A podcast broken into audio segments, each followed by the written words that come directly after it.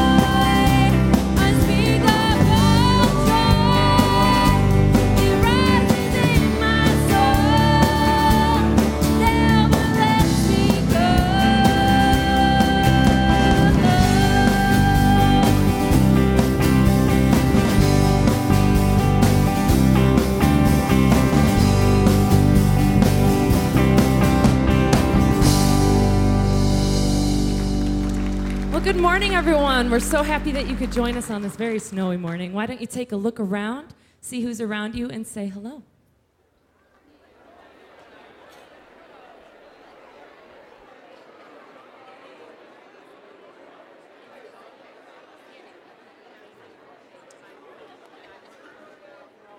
Good morning again. You guys can go ahead and have a seat. I gather you like singing Christmas music. Is that is that true? Yes. Well, I would say you come to the right place. There's some more songs that we're going to get to sing as we praise and worship our Lord this morning. And so it's so good to be here worshiping together. My name is Adam Harbaugh. I'm the outreach pastor here at Hopevale. And as we talked about last week, Pastor Dan shared a little bit about our Christmas outreach offering. And just uh, we're in the season where we begin to prepare for that. It's just a special offering that we take during our Christmas services. And each and every cent of this offering is designated to go to bless people outside the walls of this church. But not only that, one of the things that it also accomplishes is to equip and unleash our people to go and be the hands and the feet of Jesus outside the walls of this church. And so it's just an incredible fund that has done a lot of uh, incredible things over the years as we spread the gospel and the good news of Jesus Christ. And so, uh, just to kind of capture a couple of the stories that happened this year with our people getting out into the community and making a difference. We actually put together a couple videos to just capture uh, some of those stories. And so we want to share that with you this morning. So let's take a look.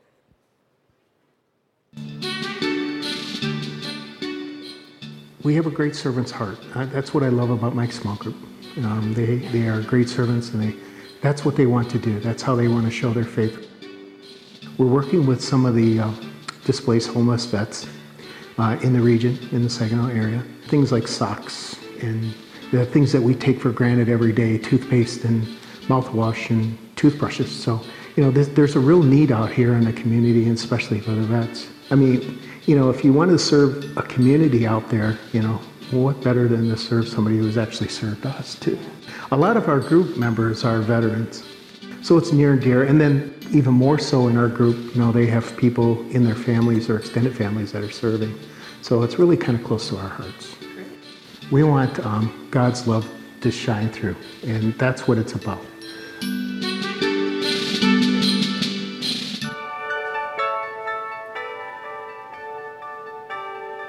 help renovate uh, the fourth floor for our women's ministry. And giving to this ministry really helps provide a place of hope and care for people who are struggling with homelessness. This started out to be a two-room project for the Hopevale team. And what it turned out to be is a seven-room, four-bathroom, 120 feet hallway project. Ceiling tiles, ceiling grid, ceiling lights, paint, mortar, primer, tile, baseboard, electrical supplies. The Holy Spirit got a hold of us, and we all came together and we decided we're going to do the project until it's done so we can get this floor back open. The, team here is a bunch of retired guys. Most of us are retired. We do have some folks still working, and uh, as well as some of our wives are up here working. The skills we're using are God given skill. So the women who stay on this floor, on this part of the uh, accommodations, are those that are going to be involved with our SAVE program, spiritually accountable and vocationally equipped. And so we start that with Jobs for Life, as well as discipleship classes. And then our jobs coach will work with them to actually help get them into gainful employment. While they're staying here as well, we'll help provide transportation for them to and from the job. And so there's all the support services to help encourage anybody who is struggling, maybe has had a hard time getting employment. We want them to be able to have sustainable success and build into their lives so then that way they don't have to ever repeat homelessness again. The one verse that always compels me, and I share with our staff and I share with many of our volunteers, is Jude 22.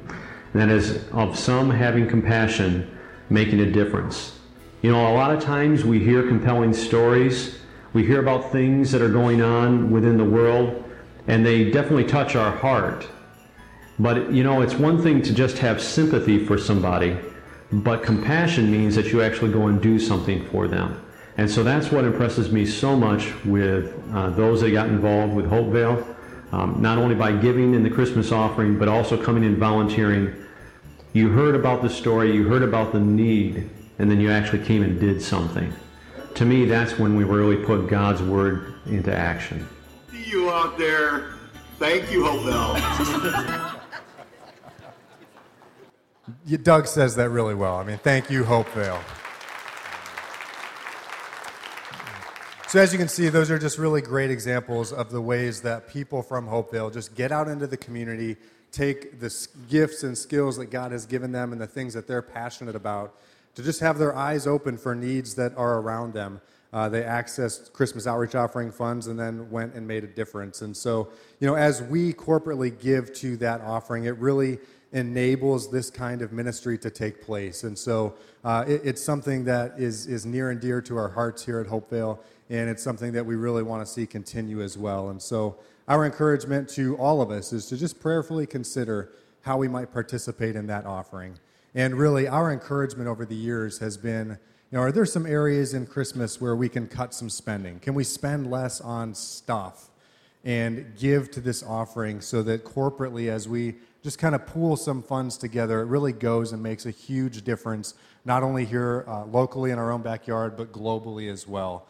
And so, again, I mean, those are two stories that just are the tip of the iceberg of the things uh, that that fund accomplishes, and we're very grateful for that.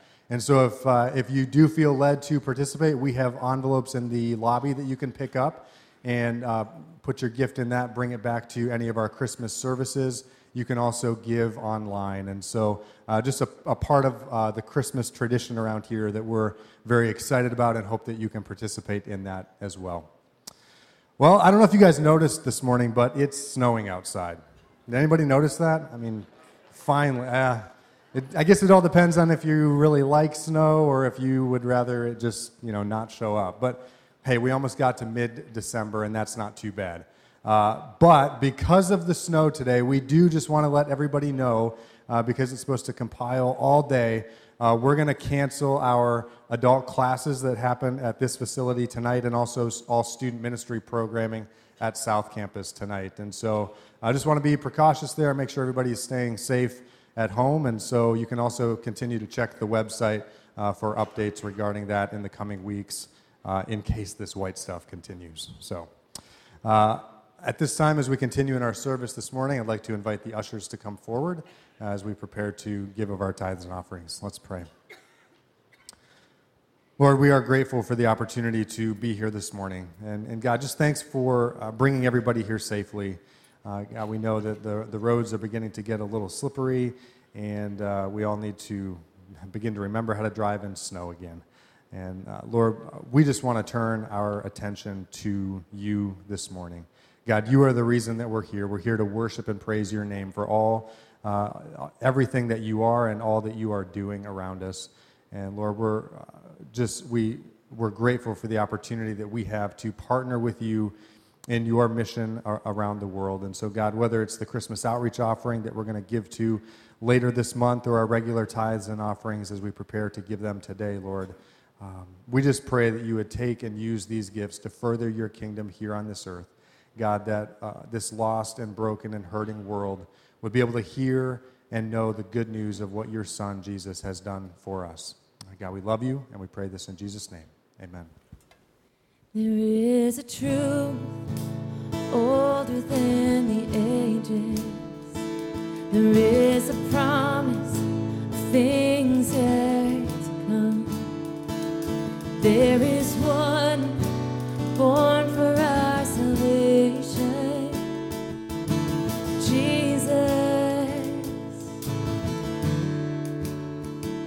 There is a light that overwhelms the darkness. There is a kingdom that reigns. There is freedom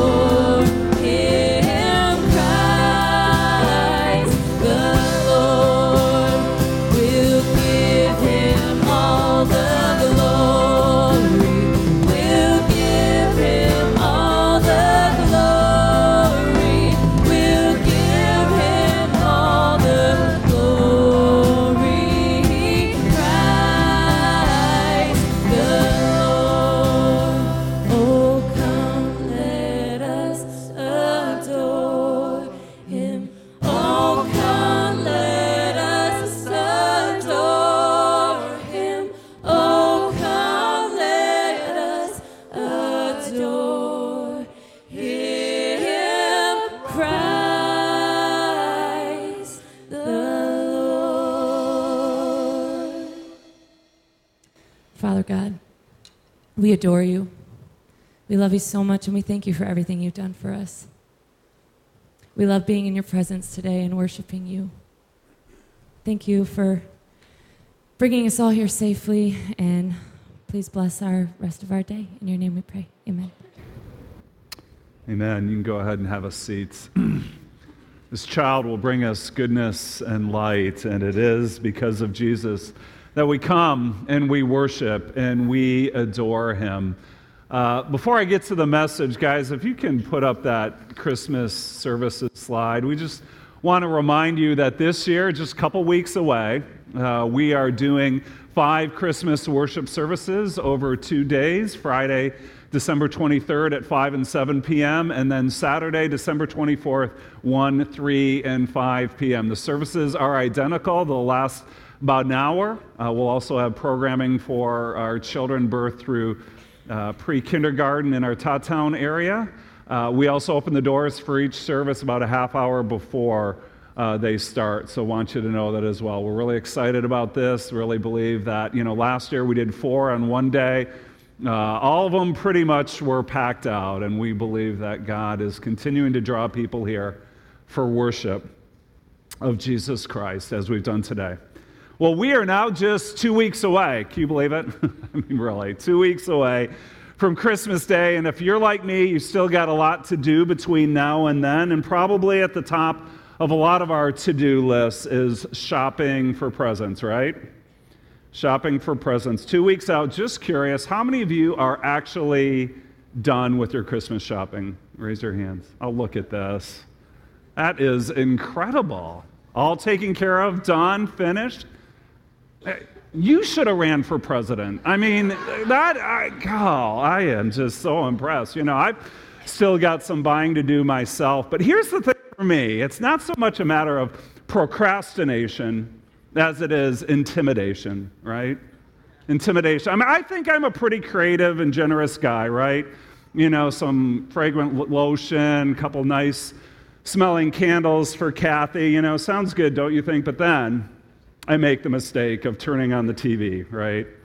See a bunch of those commercials, and boy, am I the loser husband. I mean, it is like put you under the pot. I'm not just talking about every kiss begins with Kay, open hearts, us forever, or whatever scam, you know, the jewelry company's got going on. No, I'm talking about this commercial, right? You've seen it. Yeah. Yeah. Lexus, new in the driveway. I mean, help me out. Do people actually do this for Christmas? Really? The 2017 Lexus LS has a starting MSRP of $72,520. And that's not even with the bells and the whistles. It's not even the most expensive Lexus in the fleet. Can I say that again? $72,520. That is like a house with wheels on it, right? Guys, is this what we're supposed to be doing for our spouses for Christmas? And if you're going to pull one of those up in the driveway, do you really need a bow on it? Right? now, if you went this route, I could see the need for a bow. Right? Or a couple bows and some duct tape and a blindfold and um, maybe a comfy pillow too for the couch that you'd be sleeping on the next few days. But probably more in line with at least my price range, you know, probably yours as well, don't you think? Well, with two weeks to go, I eventually need to get over the intimidation and finish up my shopping. But, you know, all this car talk got me thinking, right? You know, it is pretty amazing that we live in a day and age where there is even such a thing called an automobile. I mean, don't you think? I mean, you look over the scope of history, centuries upon centuries, and not just Bible times, but even much of American history, that if you wanted to travel across land on your own, you either walked or biked or rode an animal or rode in something pulled by an animal, right? Those were your choices. It was either your power or horsepower. So imagine how bold it was for people like Henry Ford, right, and others to think outside the box and believe that there could actually be something like a gas powered personal vehicle for common people like us. We take cars for granted, but back at the turn of the previous century, people thought it was nonsense. Take, for instance, this from the Literary Digest of 1899 that the ordinary horseless carriage is at present a luxury for the wealthy. It will never, of course, come into as common use as the bicycle. Or these words from a prominent Michigan banker The horse is here to stay, but the automobile, it's only a novelty. I, I guess that is true of Mackinac Island, right? But you know, for the rest of us, I am glad that when I walk in the parking lot, it's full of cars and not horses. Just, you know, just kind of letting you know, right? But cars aren't the only thing we take for granted in 2016. What about television? You know, you can walk into Sam's Club, get a gigantic flat panel TV for just a few hundred bucks, but it wasn't always that way. TV had its doubters as well. Darryl Zanuck, he was a legendary movie producer, 20th Century Fox, said, Television won't last because people will soon get tired at staring at a plywood box every night. Well, little did Mr. Zanuck know that just a few decades later, the average American family would have at least three of those plywood boxes in their home. There were also doubts about the personal computer. Ken Olsen, founder and president of Digital Equipment Corporation, at the time, gigantic corporation, says there's no reason anyone would want a computer in their home. Right? I mean, I guess he's right, right? We really don't have computers in our home. We just carry them around on our phones now, right? Yeah. For every inventor, for every dreamer, there are dozens of doubters. It won't work. It won't last. You're a fool to even think about it. And you know, in history, it shows us that many of the most vocal critics were quote unquote experts. The esteemed British scientist Sir William Thomson, later known as Lord Kelvin, said this about air flight. He said that heavier than air flying machines are impossible. And this is coming from a guy whose other work in math and science is still studied in universities today and yet here we are a little over a century later and some of you will actually be boarding an airplane to travel over the holidays. It is incredible. You know with stories like these you wonder where we'd be today without doubters the naysayers if these negative nellies had their way. You wonder what life would be like if special individuals throughout history gave way to intimidation, if they cared more about being accepted, if they listened to their fears of not fitting in with all, all the experts said what, what was and was not possible. Well, if that's the case in the world of inventors, it is certainly true in the world of faith. And the bold examples that we see in Scripture of men and women who were willing to take the risk to take the risk of following God despite what others might think and say about them. Today, as we continue on in our Christmas series entitled Hope is Here, I want us to look at one such story. And that is the story of Joseph, the father of Jesus. Now, last week, Pastor Sam walked us mostly through Mary's story, touched a little on Joseph's as well. And with those, we saw that the hope that Christmas brings is a hope that is full of surprises full of surprises. I love the way Sam put it that we can recognize that hope is here when we shift our perspective from our plans to God's promise. Our plans to God's promise. Christmas teaches us that sometimes we need to stop clinging to how we think our lives should go or what we think is going to bring us joy and fulfillment, and instead be open to how God wants to lead us, no matter how surprising that might be. And we see that in Mary's life, don't we? As she goes from, How can this be since I am a virgin, to I am the Lord's servant, may it be so. Because Mary was willing to let go of her own plans and be surprised by God, we 2,000 years later get to experience this life changing, destiny altering, right? Blessing.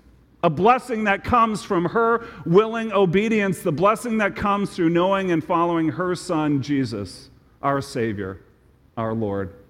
Mary, the mother of Jesus, is certainly someone whose faith is admirable and worthy of our respect, but also, lingering more behind the scenes, is Joseph. And Joseph is also one whose story leads us to blessing, one that we too can learn greatly from. And so, if you have your Bible with you or you want to pull up YouVersion on your smartphone today, we're going to look at Joseph's story in the Gospel of Matthew, chapter 1. Matthew chapter 1, and we'll start with verse 18. That Matthew, after the first 17 verses of the opening chapter, recounting the genealogy of Jesus, he then pivots to tell us the background story that leads up to Christmas. Verse 18. This is how the birth of Jesus the Messiah came about. His mother Mary was pledged to be married to Joseph, but before they came together, she was found to be pregnant through the Holy Spirit. Now, there's a lot going on in this one verse, and thankfully, last week we read through Luke's more detailed account of Mary's supernatural pregnancy and how the angel Gabriel informed her that this would come to pass. But when it comes to Joseph, the first thing we learn about him here is that he's pledged to be married to Mary. Pledged to be married. They are engaged. But engagement back then meant something far different and more serious than it is today, right? Very different. In other words, think of the reality TV show The Bachelor. It's pretty much the opposite of that, okay? Right? Back in first century Judaism, marriages were usually arranged by the parents of the bride and groom, sometimes without even consulting the couple to be married. And with that arrangement, an actual contract would be prepared in which the groom's parents, or maybe the groom himself, depending on his age, paid a bride's price to the parents something that was agreed upon. Now, maybe that doesn't sound very romantic to you, but the contractual nature of that agreement showed how serious engagement was. So much so that engaged couples back then were essentially considered to be married. Just in the engagement, even though the actual wedding ceremony itself and the consummation of that marriage wouldn't happen for another 12 months. Not only that, but you had then this in between time, right? And that was quite different as well. Couples pledged to be married had very little face to face contact with each other, and when they did, it was supervised, chaperoned all the time. That was it. No dating, no texting, no Skyping, no FaceTime, nothing like that, right? And so here, verse 18, we learn that Mary becomes pregnant, and somehow Joseph discovers news of this pregnancy. And he knows it's not him, right? It can't be because they could never be alone. Now, we know, right, on the other side of history, that this miraculously came about by the Holy Spirit. But Joseph, at this point, as far as we can tell, either doesn't know that yet or he's not quite sure he believes it. Verse 19. Because Joseph was faithful, her husband was faithful to the law. And let me just add the law mentioned here isn't the law of government, it is the law of God. Joseph is a devout Jewish believer, and he did his best to faithfully obey everything that was commanded in what we now know as the Old Testament. Faithful to the law, yet he did not want to expose her to public disgrace, so he had it in his mind to divorce her quietly. With news of Mary's pregnancy, Joseph wanted to do the right thing, yet he found himself in a bit of a dilemma. That on the one hand, he is all about honoring God's word. So he just can't ignore Mary's pregnancy and her apparent immorality. Yet, on the other hand, he also wants to protect Mary's reputation. You see it right there. He did not want to expose her to public disgrace and essentially ruin the rest of her life. So, for Joseph to think about breaking off this formal engagement agreement, that's why it's called divorce here, right? Breaking that off. That's not him bailing at the first sign of trouble. Now, that's actually both for him an act of righteousness before God and an act of compassion toward Mary. So Joseph makes his plans, right? Just like we saw last week. He makes his plans, he comes up with it in his mind and has it that he will divorce her quietly. But, verse 20, but after he had considered this, an angel of the Lord appeared to him in a dream and said, Joseph, son of David, do not be afraid to take Mary home as your wife because what is conceived in her is from the Holy Spirit. Now, again, the angel of the Lord here essentially tells Joseph the same message that Mary heard from the angel Gabriel, right? That she is supernaturally pregnant because of a miraculous and historically unique work of the Holy Spirit. And so he's got to believe that. That's a big stretch, right? And also, just like Mary heard, the angel of the Lord says to Joseph here, Do not be afraid. But here's where it diverges because the reason the angel says this to Joseph is different. Right? What does it say here? Joseph, son of David, do not be afraid. What? Do not be afraid to take Mary home as your wife. Now, think with me for a moment. What's the fear that Joseph is wrestling with here, right? Why would he be afraid to stay engaged and eventually take Mary home as his wife. What do you think? I actually think there are a couple reasons here. I think he's afraid of what God, what will God think, and he's afraid of what will people say.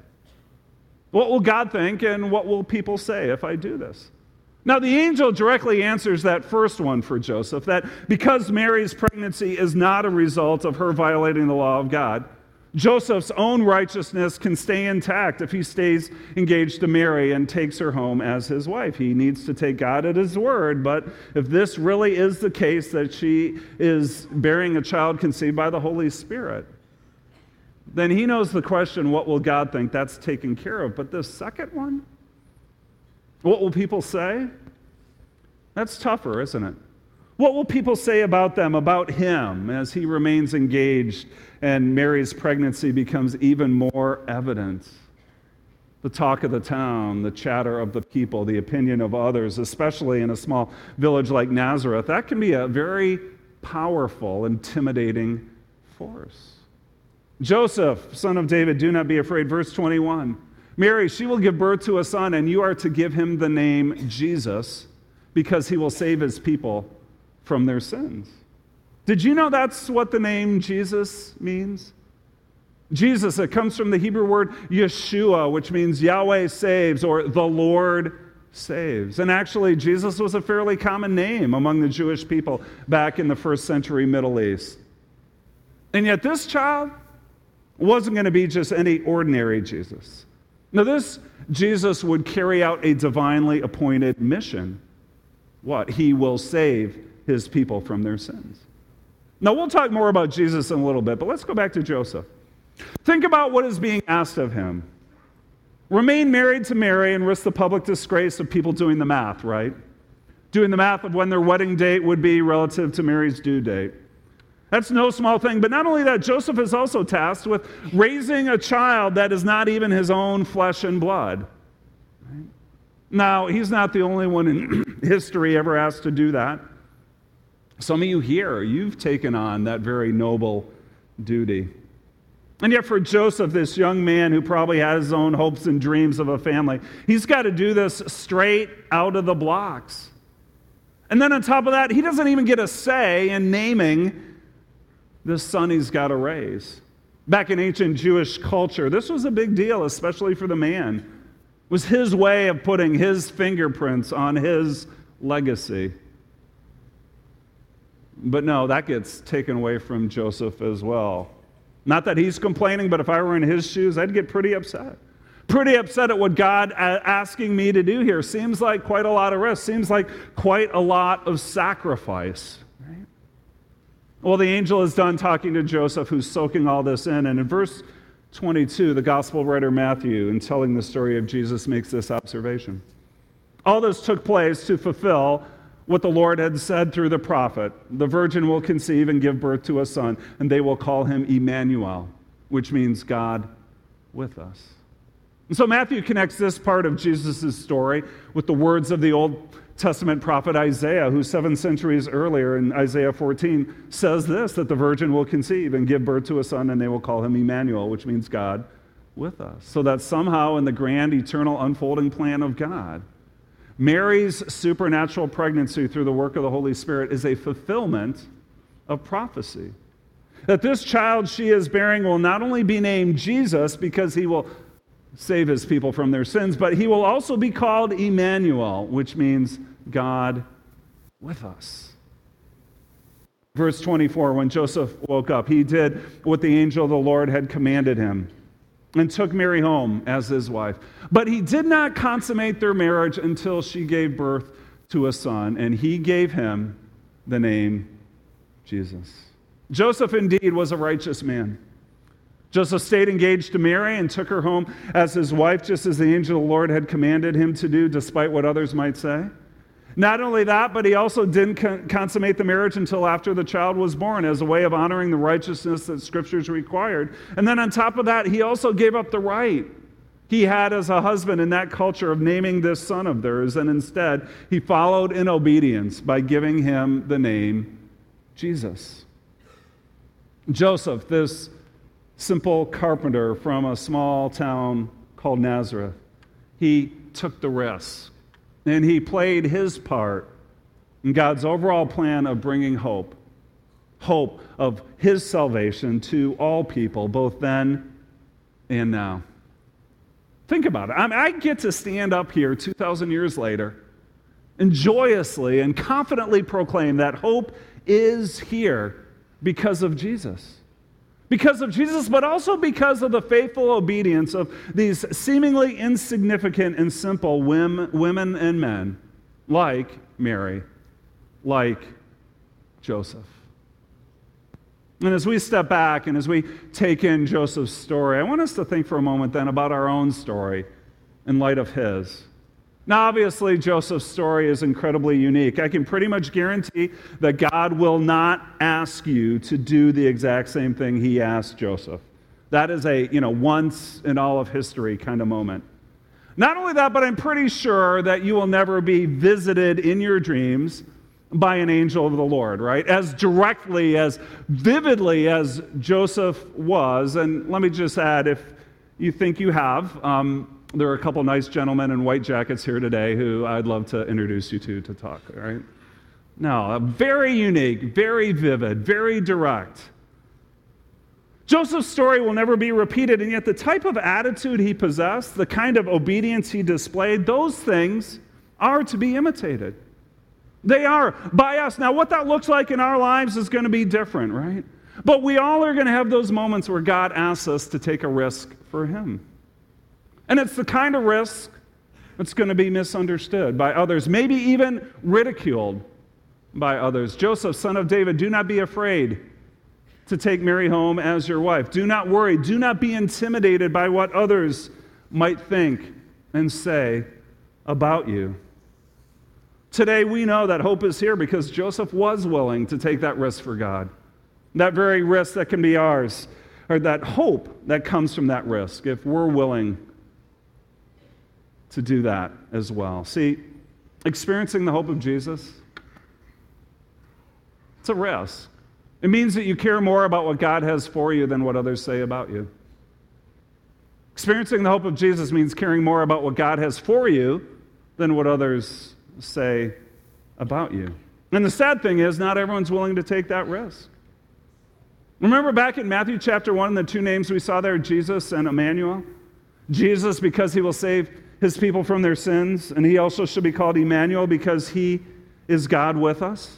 That's what Christmas is all about. But to say that you believe that in this day and age, to base the entirety of your hope upon a miraculous conception, a virgin birth, that's taking a risk. And it's more than just taking a stand by saying Merry Christmas. It's more than just going to church beyond this time of year. No, the risk is saying and believing that there is a God and that this Almighty God humbled himself by entering our world as a helpless baby boy named Jesus. And that Christmas is the celebration that God is with us. Not only that, but Christmas also celebrates that God is for us. He's for us because this same Jesus grew up to be our Savior, dying on the cross to save us from our sins. Hope is here, and this is where hope begins. And so, my prayer for you is that everyone here would personally experience the hope that Jesus brings. Why? Because you care more about what God has for you than what others say about you. And so, let me ask you have you taken that risk? Have you made your stand by telling God, by telling yourself, by telling those around you? That to you, Jesus is not just a Savior, that Jesus is not just the Savior, but that Jesus is your Savior?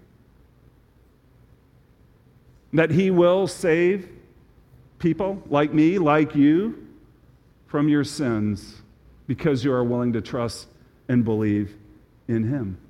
That's what's at stake with Christmas. It's women and men, girls and boys who don't water down Christmas, right? Don't strip it of all its meaning so that others will think well of them. No, the hope that Jesus brings means taking a risk. But his hope is worth the risk because his hope is the best hope possible.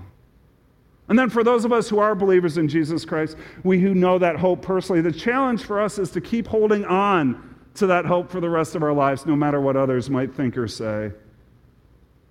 The Christian life begins with this initial acceptance of Jesus, right? Above anything else. But then the Christian life continues along with a new set of risks and challenges. And so the question is can you, can I continue to care more about what God has for us than what others say about us? Joseph was a righteous man. He had already experienced the grace and the forgiveness that was available to him under the old covenant. And so by the time we see him in Matthew chapter 1, I'm convinced that this isn't his first challenge of faith, it's just his latest and biggest challenge of faith. And so it is with us. We are always going to face new challenges. Challenges where we're going to be tempted to water down our faith, to give in to the opinion of others. Right? Just like Peter did when he denied Jesus. When people talk about you and exclude you, mock you, shame you because of your hope in Jesus, it can get pretty wearing. I mean, it can. Pretty intimidating.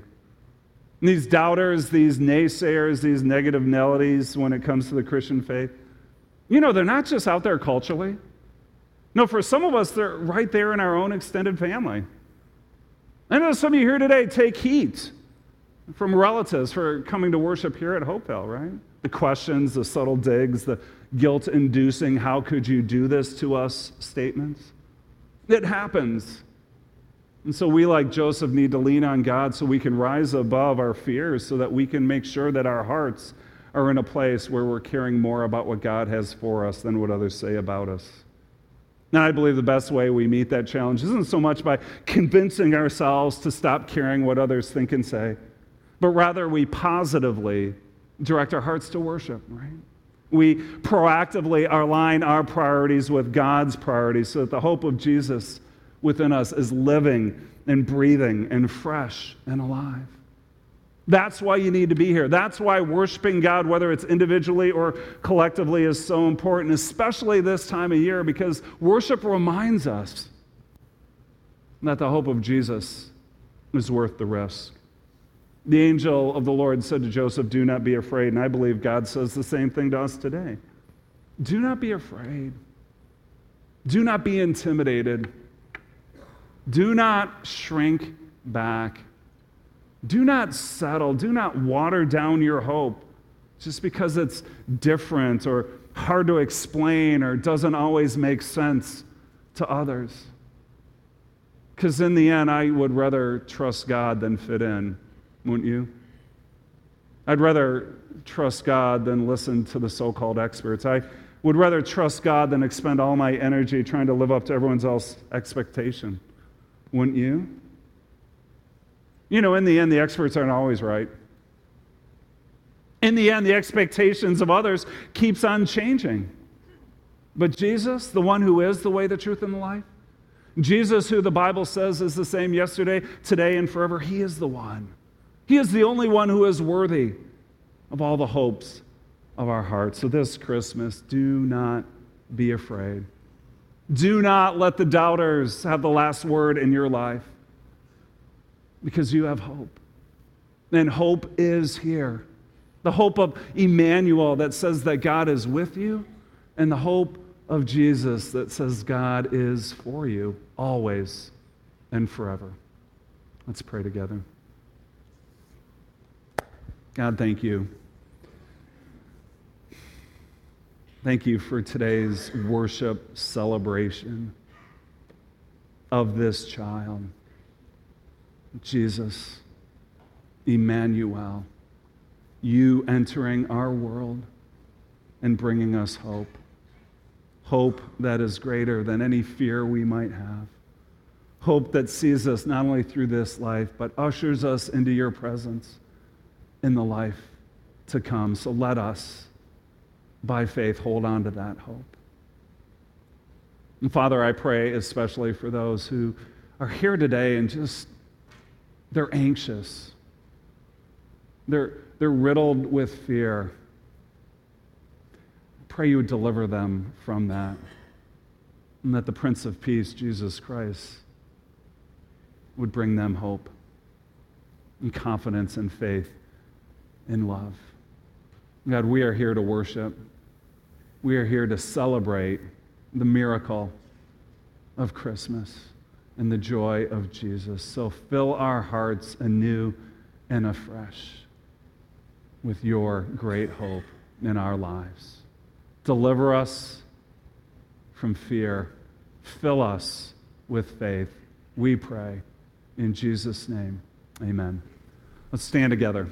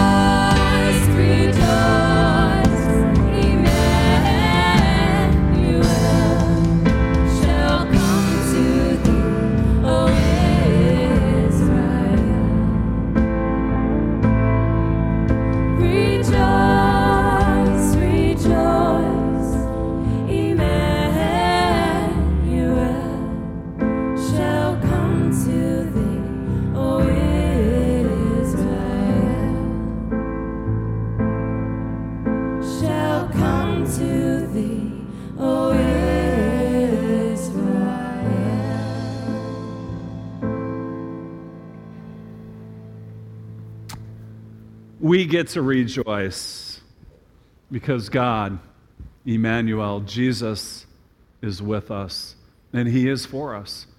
Next week, we'll continue our Hope is Here series as Pastor Sam talks about a hope that is better than we can imagine. But as you go from here, may the presence of Jesus guide your way, filling you with faith and freeing you from fear. God bless you.